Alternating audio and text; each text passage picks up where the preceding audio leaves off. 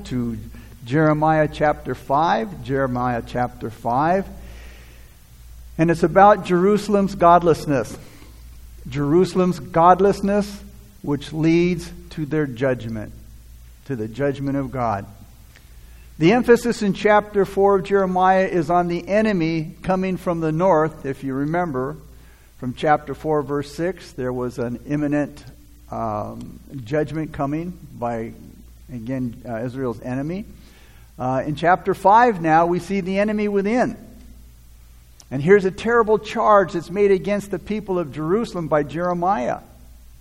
Really, and it's about their godlessness.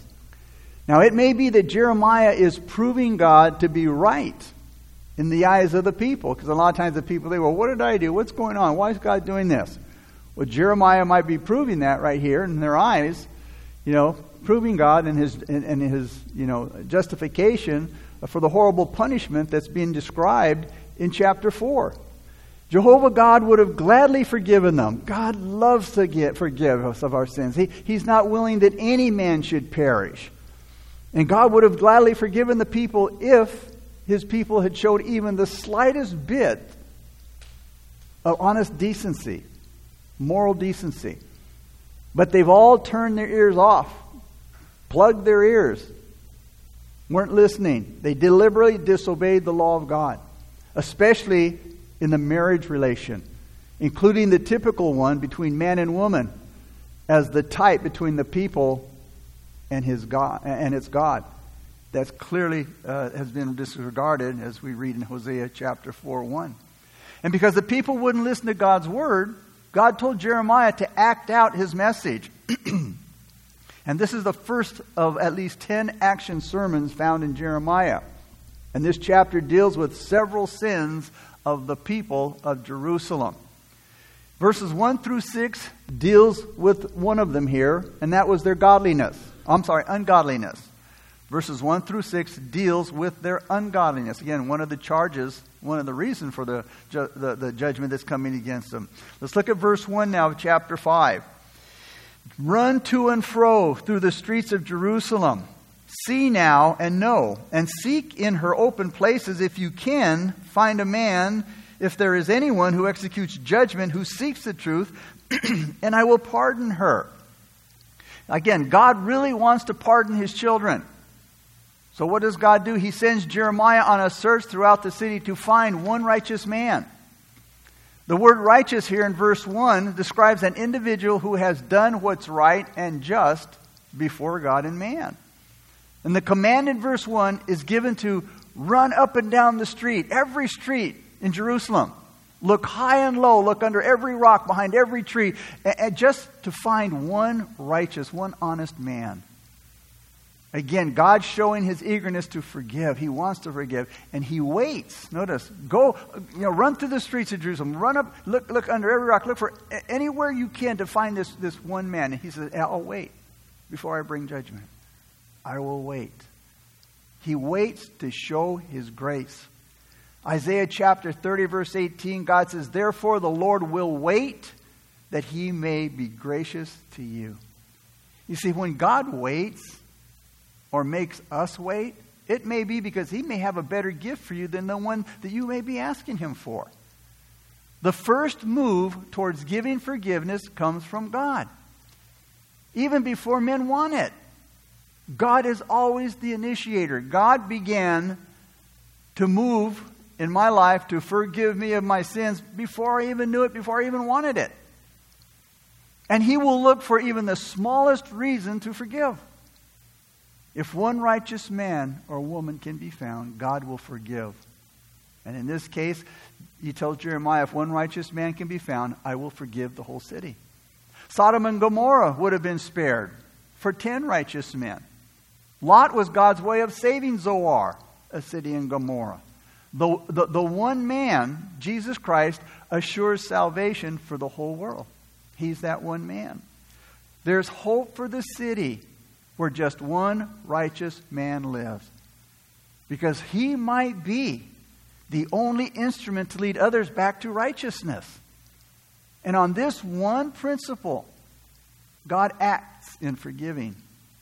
All that he requires is a safe, justifiable reason to give, to forgive. He says to Jeremiah, If you can find a righteous man, I will pardon her. Her being Jerusalem. Now, why didn't Abraham keep on asking God for Sodom and Gomorrah? Because you see, he stopped praying after he had asked God to spare the city for 10 righteous men. He couldn't find even 10 righteous men. God would have saved the city for one righteous man. He had to get, he, he had to get that one man, Lot, out of the city before he could destroy it. Now, think about this. Think about how important your testimony is, or how important it might be in your city, in Covina, or wherever you live, in your community, your neighborhood. Because you might be the only witness for God to a lot of people. Are you faithful, a faithful witness, when you're given that chance? And, and I look at that a, in a bigger way. And how many people have you heard, including myself, and I'd love to move out of California? Because it's a dark place, it's a wicked place. What happens when we leave? Guess what? It becomes darker more evil. That's exactly what Satan would want. We are a light in a dark place. And you know, we're the only hope to the Lord Jesus Christ. By witnessing to those, praying that the Lord would break through to those who are living in darkness. You see, changing a nation doesn't start with the president or whatever party you belong to. Changing a nation starts with the church. The psalmist said in Psalm 144, 144 15, Happy are the people whose God is the Lord. In God's covenant with Israel, He promised them victory over the enemy, peace and prosperity and a happy life. But it's sad because that nation rebelled against Jehovah and they lost all those blessings when they went into Babylonian captivity. How blessed are the people whose God is the Lord. Why? Because he cares for us personally and he delivers us uh, uh, uh and abundantly blesses us. The gospel begins to change social structures by changing the people within those structures. Listen to Luke chapter 3, verses 1 through 14. I'll read it to you from New Living Translation. It's when the, when the people were being, uh, being, were, were being saved, and, and John the Baptist was baptizing them. And then they came to the, to, the crowds came to John the Baptist and they asked him, uh, John, what should we do now? Now that we're saved. John replied, Well, if you have two shirts, give one to the poor. If you have food, share it with those who are hungry. He said, Even corrupt tax collectors came to be baptized. And they asked John, Teacher, what should we do? He said, Collect no more taxes than the government requires. Soldiers came to him. And they said, John, what should we do? And he replied, Don't extort money or make false accusations, and be content with your pay. Notice how the change begins with those who live in that society. One at a time, little by little. Verse 2 Though they say, As the Lord lives, surely they swear falsely. Jeremiah says, even though the men of Jerusalem speak such godly words like, as the Lord lives, which outwardly would seem okay, it would seem to recognize the, the, the sovereignty of God, which in reality, they're swearing falsely. They may say, as the Lord lives, but they're swearing falsely because their actions don't match what they say. Their words don't match their works. In 1 Samuel 19 6, it says of Saul, so Saul heeded the voice of Jonathan, and Saul swore, As the Lord lives, he shall not be killed. Speaking of David, Jonathan was standing up for David. Saul was Jonathan's father. And so Saul swore, okay, as the Lord lives, I won't kill David. Yet you go down a couple of more verses, verses 9 through 10, it says, The distressing spirit from the Lord came upon Saul as he sat in his house with his spear in his hand, and David was playing music with his hand. Then Saul sought to pin David to the wall with his spear. He had told, hey, don't worry, as the Lord is, I promise, I swear, I swear to God, I won't kill him. a few minutes later, few, uh, when time wise, I'm not sure, but a few verses later, he says, he tried to pin David to the wall with a spear. So Jeremiah's search for one righteous man was in vain. Nothing but truth is good enough for God. When we pray and when we sing, when we speak, when we serve, nothing will close the door to God faster or make us more unacceptable to God than hypocrisy, lying, or, or, or pretending. Because God sees right through us. We can't fool him. God sees right through us and he refuses to listen. To be close to God, we have to be honest with him. So after Jeremiah comes up empty handed, after searching high and low throughout the city, you know, for one righteous man, listen to what he says to the Lord in verse 3 O Lord, are not your eyes on the truth? You have stricken them, but they have not grieved. You have consumed them but they have refused to receive correction. They have made their faces harder than rock. They have refused to return. Jeremiah says, Lord, you've, you struck your people, but they haven't paid any attention. You crushed them, but they refused to be corrected. You see, after God had done this to them, they didn't turn away from all their evil ways. Instead, they continued in their sin. And, and Jeremiah says they made their faces harder than rock. They just got obstinate and stubborn. They refuse to repent. And then Jeremiah seems to have remembered that the people he saw on his search, well, you know, these were the poor people. Notice what he says in verse 4. Therefore I said, Surely these are poor. Meaning now, okay, because they were poor, they, they were foolish. They, they, they, weren't, they didn't have the knowledge that they needed, okay? For they do not know the way of the Lord, the judgment of their God. Jeremiah says, okay, well, that's why we couldn't find them. You know, they, these were the poor people we went to. They, you know, they're, they're ignorant, they're foolish. So maybe they can be excused. Then he goes to the great men. Look at verse 5. I will go to the great men and speak to them, for they have known the way of the Lord, the judgment of their God. Now, the great men are speaking of the upper classes. He says, hey, I'll go speak to the upper class because for sure, hey, they know the ways of the Lord. But even the leaders who knew God's laws and understood his words about the coming judgment, they had rejected him too. They were the ones who were supposed to teach and guide the people, but instead they led them into sin. So Jeremiah observed the poor and the foolish who were in the dark when it came to God's ways. And he realized they weren't learning God's laws from their leaders. They weren't learning God's laws from the leaders. So, so God's search in Jerusalem was over. It was finished. There were no true followers in any level of society, in the poor or the upper classes. Jeremiah realizes that. Even though they know the way. But because of the wickedness of their hearts, they also have thrown off God's yoke and broken his chains. No righteous man could be found, so the city can't be spared God's judgment. Jeremiah confirms it. That, he confirms that because moral conditions are so bad, there's nothing that can stop the enemy's attack. The people are just as helpless as the domesticated work animals, the beast of burdens, who it says, having broken their yoke, find themselves in the middle of, of a forest of wild animals. Look at verse 6.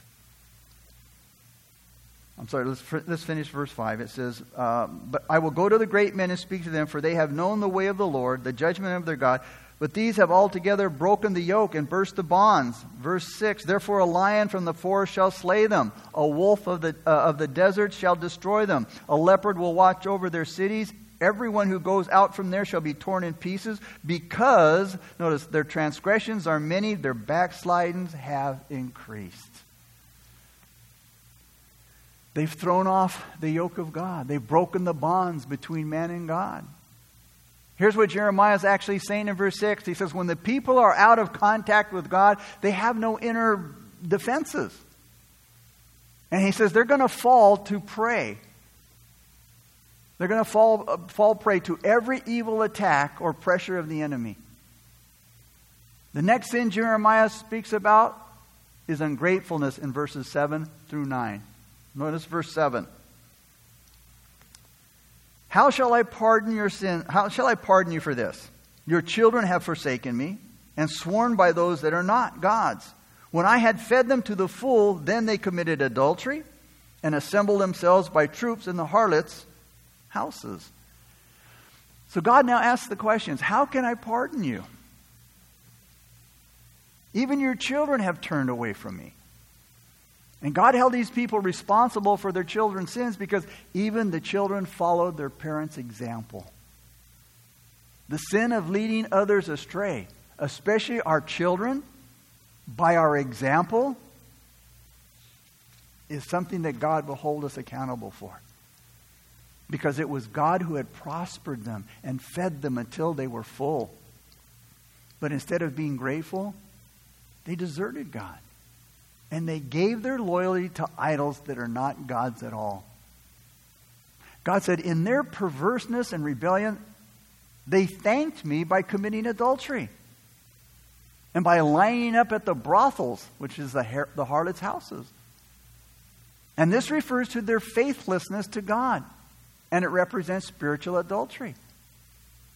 But it could also refer to the impure ritual, ritual practices of the Canaanite religions that practice sacred prostitution as part of their custom. So it would seem that from uh, Jeremiah's accusation that the people were actually grossly immoral among themselves. Now, listen to how God speaks about his people in verse 8. They were like well fed, lusty stallions. Everyone neighed after his neighbor's wife. He says they were like well fed stallions, wild with desire, each lusting for his neighbor's wife. Their wickedness had no boundaries. Nothing or no one seemed to be off limits to them. So, with conditions like this being so widespread, the people hadn't given any reason for God to forgive them. What's the big sin in our nation today? It's sexual sin. Only we don't call it that. But God still calls adultery sin. What a sad picture of our society today. Paul said in Ephesians 5 3, let there be no sexual immorality, impurity, or greed among you, Christians. Such sins have no place among God's people. And so he says in verse 9, Shall I not punish them for these things, says the Lord? And shall I not avenge myself on such a nation as this? In other words, God has no choice but to punish them. The next sin that God deals with is unfaithfulness in verses 10 through 19. Let's begin with verse 10. Go up on her wall, go up on her walls and destroy, but do not make a complete end. Take away her branches, for they are not the Lord's. So God now commands his people's sin to be turned back on their own heads. He says, he says, you know, go down the rows of the vineyards and destroy the grapevines. Strip the branches from the vines because these people don't belong to the Lord. Isaiah said in chapter 5, verses 1 through 7, there's a song about his disappointing vineyard. God says in those verses, Now I will sing for the one I love a song. Uh, I, now I will sing for the one I love a song about his vineyard. My beloved had a vineyard on a rich and fertile hill. He plowed the land, cleared its stones, and planted it with the best vines. In the middle, he built a watchtower and carved a winepress in the nearby rocks. Then he waited for a harvest of sweet grapes, but the grapes that grew were bitter. And again, the vineyard is Israel. He was waiting for the sweet grapes, again, his people to, to be right with God. He waited for that harvest, um, but it says the grapes grew bitter. He says, Now, you people of Jerusalem and Judah, you judge between me and my vineyard. What more could, notice God saying, What more could I have done? For you, for my vineyard that I have not already done. He said, When I expected sweet grapes, why did my vineyard give me bitter grapes? Now let me tell you what I will do to my vineyard. I will tear down its hedges and let it be destroyed. I will break down its walls and let the animals trample it.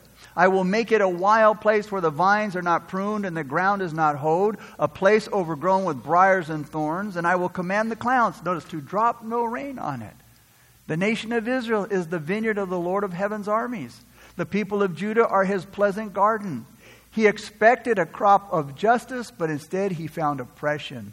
He expected to find righteousness, but instead he heard cries of violence.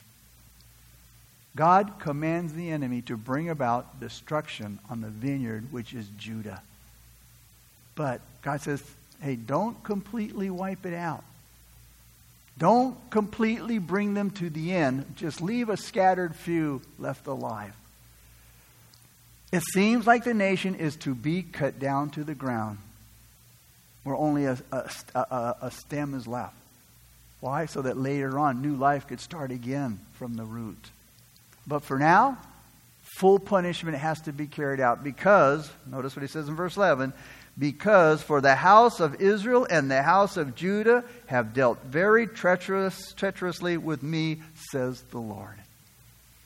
In fact, they purposely refused to believe the warnings of the true prophets of God. Verse 12. They have lied about the Lord and said, It is not He. Ne- notice, neither will evil come upon us, nor shall we see sword or famine. The people believe the words of the false prophets who said, Hey guys, you don't need to be worried about anything. Everything's going to be okay. This isn't going to happen to you. But notice what Jeremiah said in verse 13. And the prophets become wind, for the word is not in them, thus shall it be done to them. Jeremiah says, hey, God's prophets are, are all windbags, man. They don't really speak for me, God says. They're false prophets. The false predictions of disaster is going to fall on them. You see, the people refuse to hear God's message. And they refuse to hear God's message by saying, you know what? It'll never come true. And by saying the prophets, hey, they really didn't have the authority and that the punishment would fall on somebody else. Now you see, this was refu- th- this refusal wasn't because the prophets failed to do their job, but because the people failed to listen and to believe to the prophet's message. You see, once the message is given, the messenger's job is done. The responsibility now lies in the hands of the receiver of the message. The prophet and his people both have responsibilities. The prophet's job is to faithfully deliver God's message, and the people's job is to apply it to their lives. Paul said in Philippians 2 12 through 13, work out your own salvation with fear and trembling. For it is God who works in you both to will and to do for his good pleasure. God is at work in us. That's his part. So we do all that we can, and God does what we can't do. He give, you see, He gives us a responsibility in this salvation as well. Verse 14. Therefore, thus says the Lord God of hosts.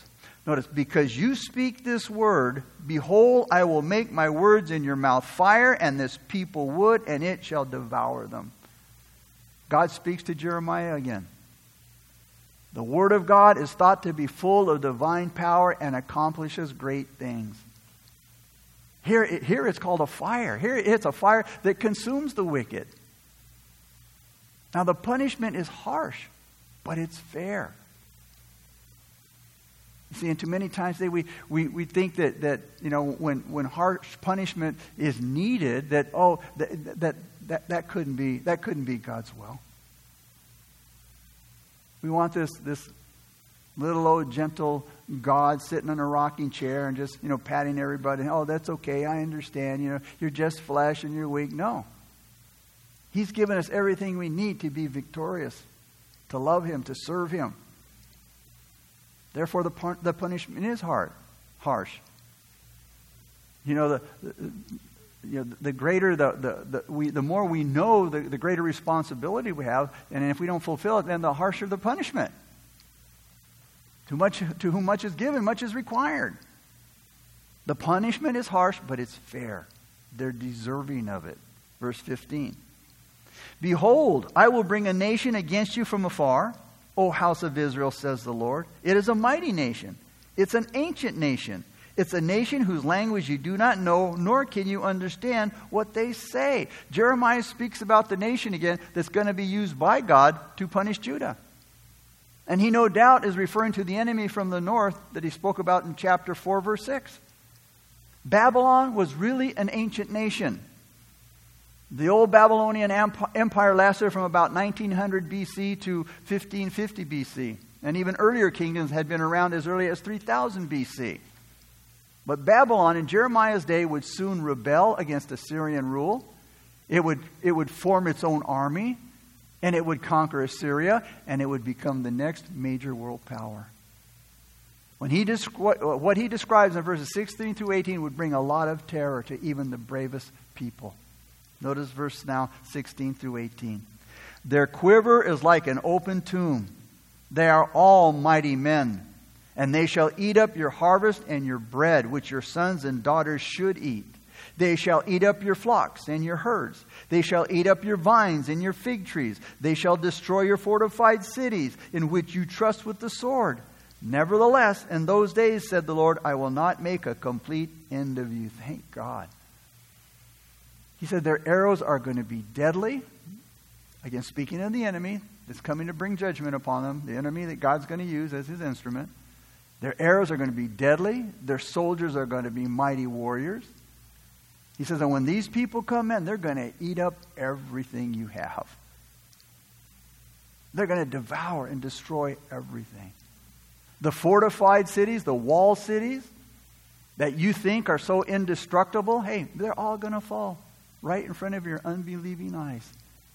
And God's sword will do what swords do. The Chaldeans or the Babylonians were totally capable of being cruel enough to carry out exactly what God described, described here in verses 16 through 18. Even with these words of doom, there are still words of hope. Because notice what he said again in 18. He said, Even in those days, says Lord, I will not make a complete end of you. These words have now become almost like a, a broken record. But God tells us over and over again that He won't wipe us out.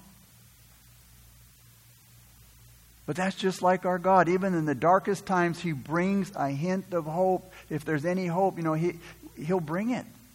God has to punish, but, you know, He doesn't enjoy it. Verse 19. And it will be when you say, Why does the Lord our God do all these things to us? Then you shall answer them, Just as you have forsaken me and served foreign gods in your land, so you shall serve aliens in a land that is not yours.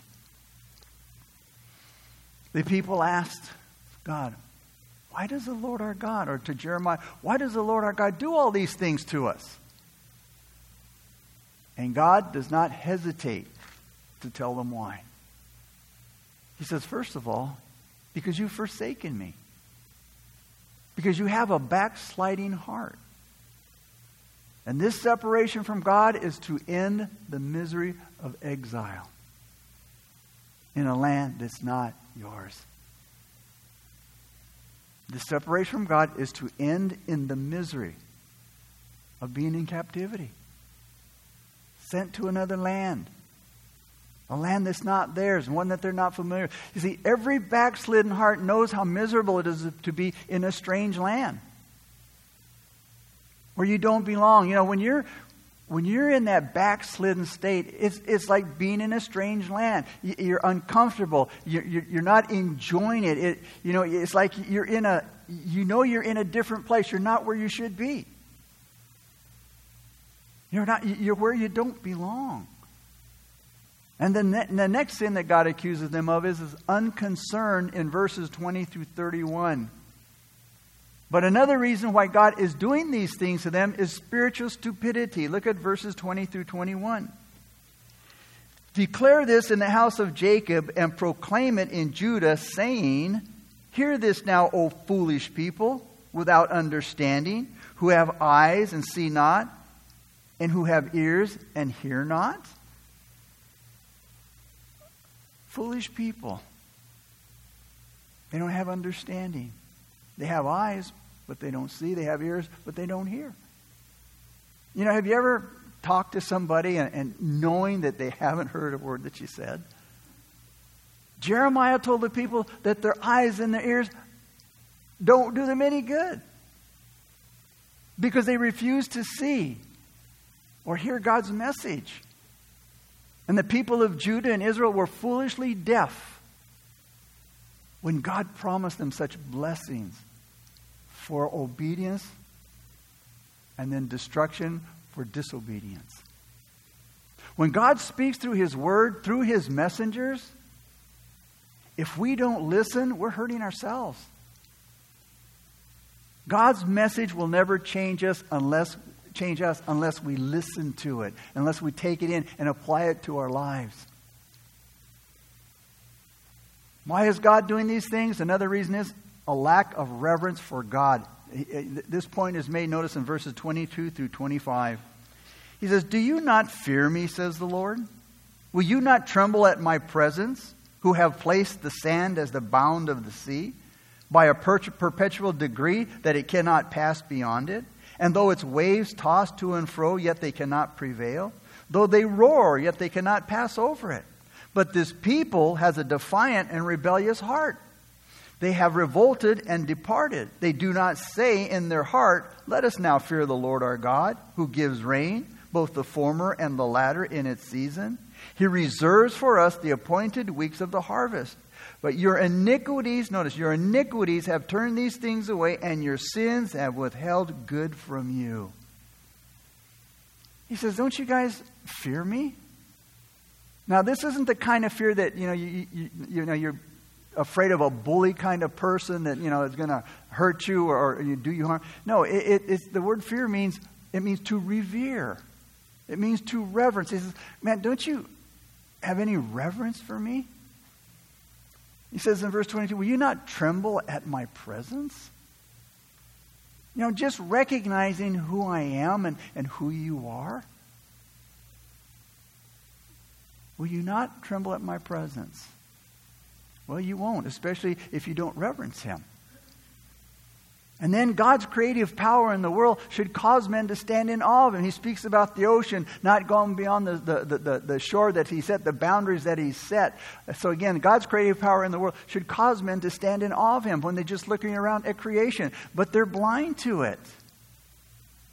And in verse 22, we're reminded that the physical universe obeys God's will for it. The stars, the planets, the ocean, the animals, they're, they're, all, they're all in obedience to God's will. They don't break the boundaries that God set for them, the laws that God set for them, but that's not often true of man. He uses the ocean, for example, here. He, you, know, it, you know, you've, you've seen how amazing the ocean is, how powerful it is. But yet the ocean is in unity with all of its creatures. You don't see the, the ocean trying to, you know, spit out or get rid of all the fish and all the creatures that are living. Get out of here. I don't want you living in here. You don't see the birds, the seagulls, the fish, the tiny little sand crabs, the waves, or whatever they are, all wanting to get away from the ocean. They were both, all, doing what God has created them to do, living in unity together, according to God's will. But yet the sea of life is in rebellion with God. People wanting to be something or do something other than God created them to, to, to be or to do. Men wanting to be women, women wanting to be men.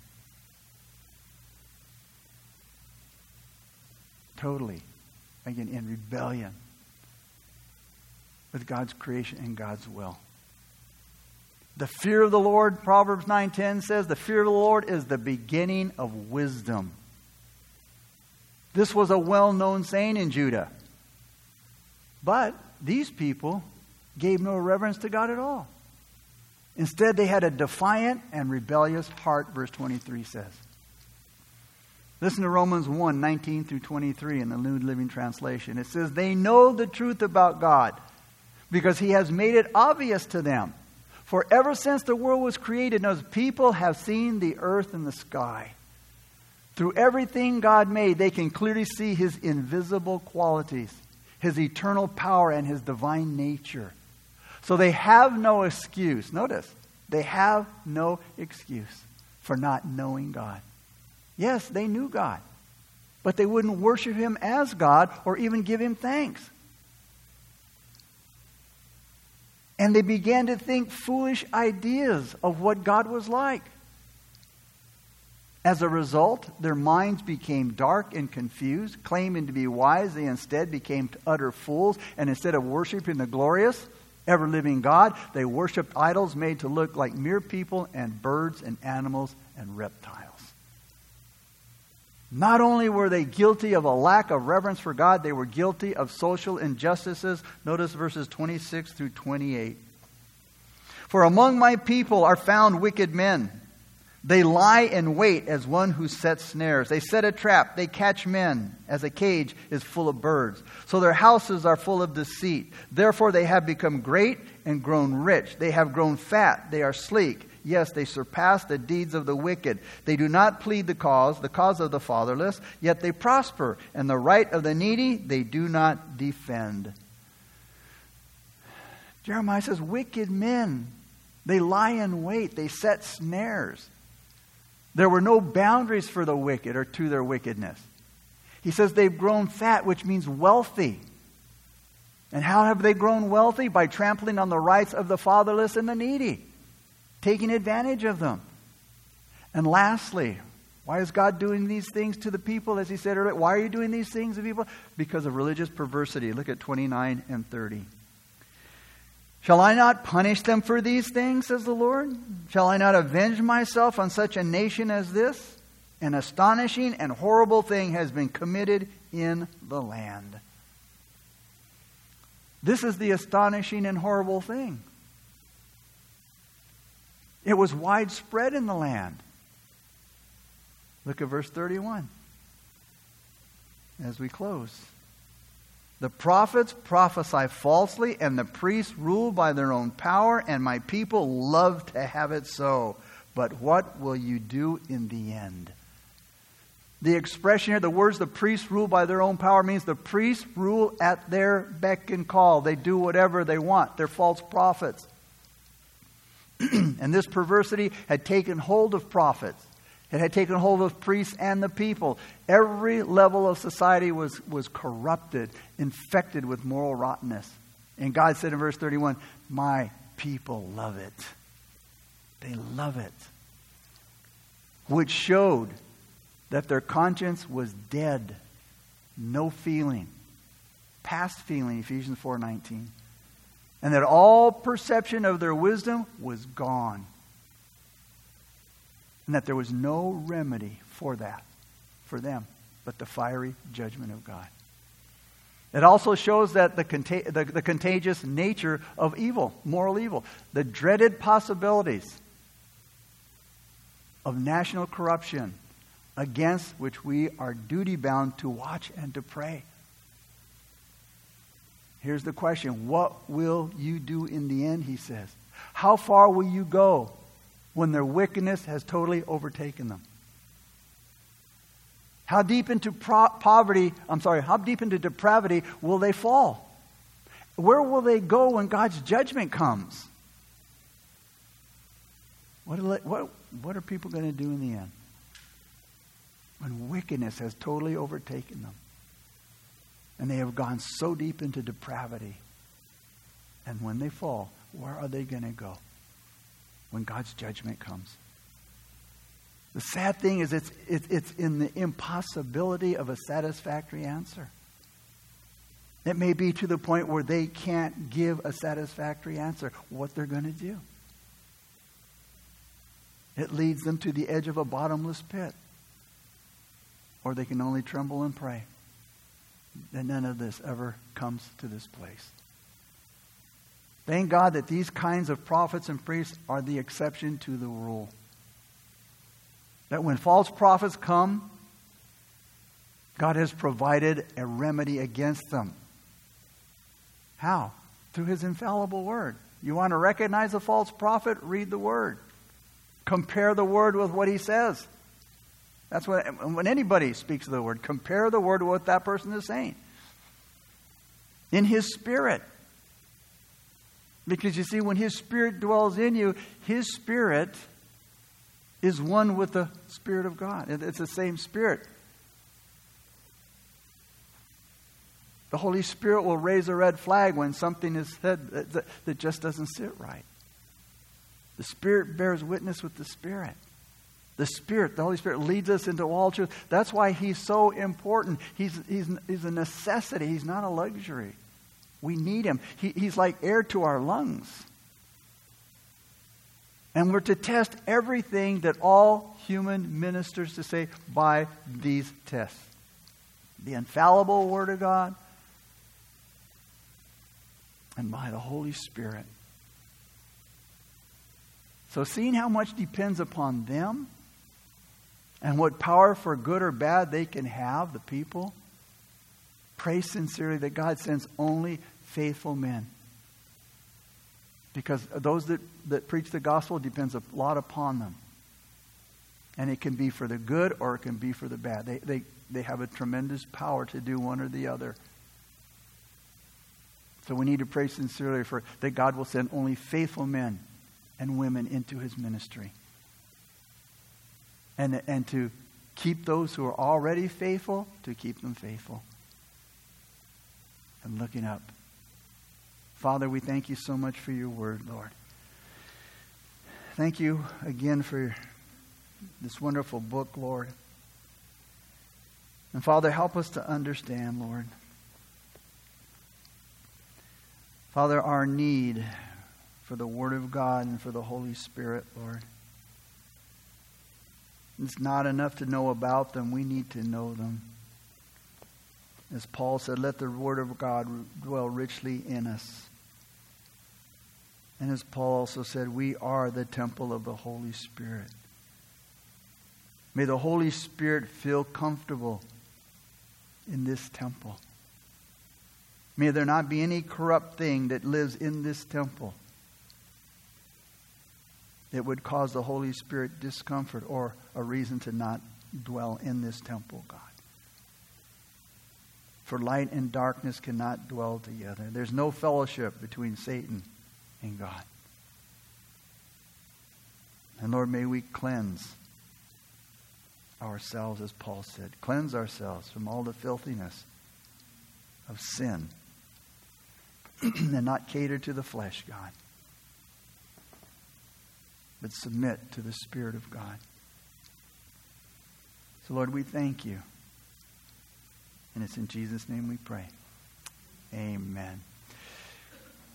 All right, Sunday morning we'll be in 1 Corinthians chapter 10, verses 16 through 33 as we finish chapter 10. It's, a, it's going to be, Paul's going to give additional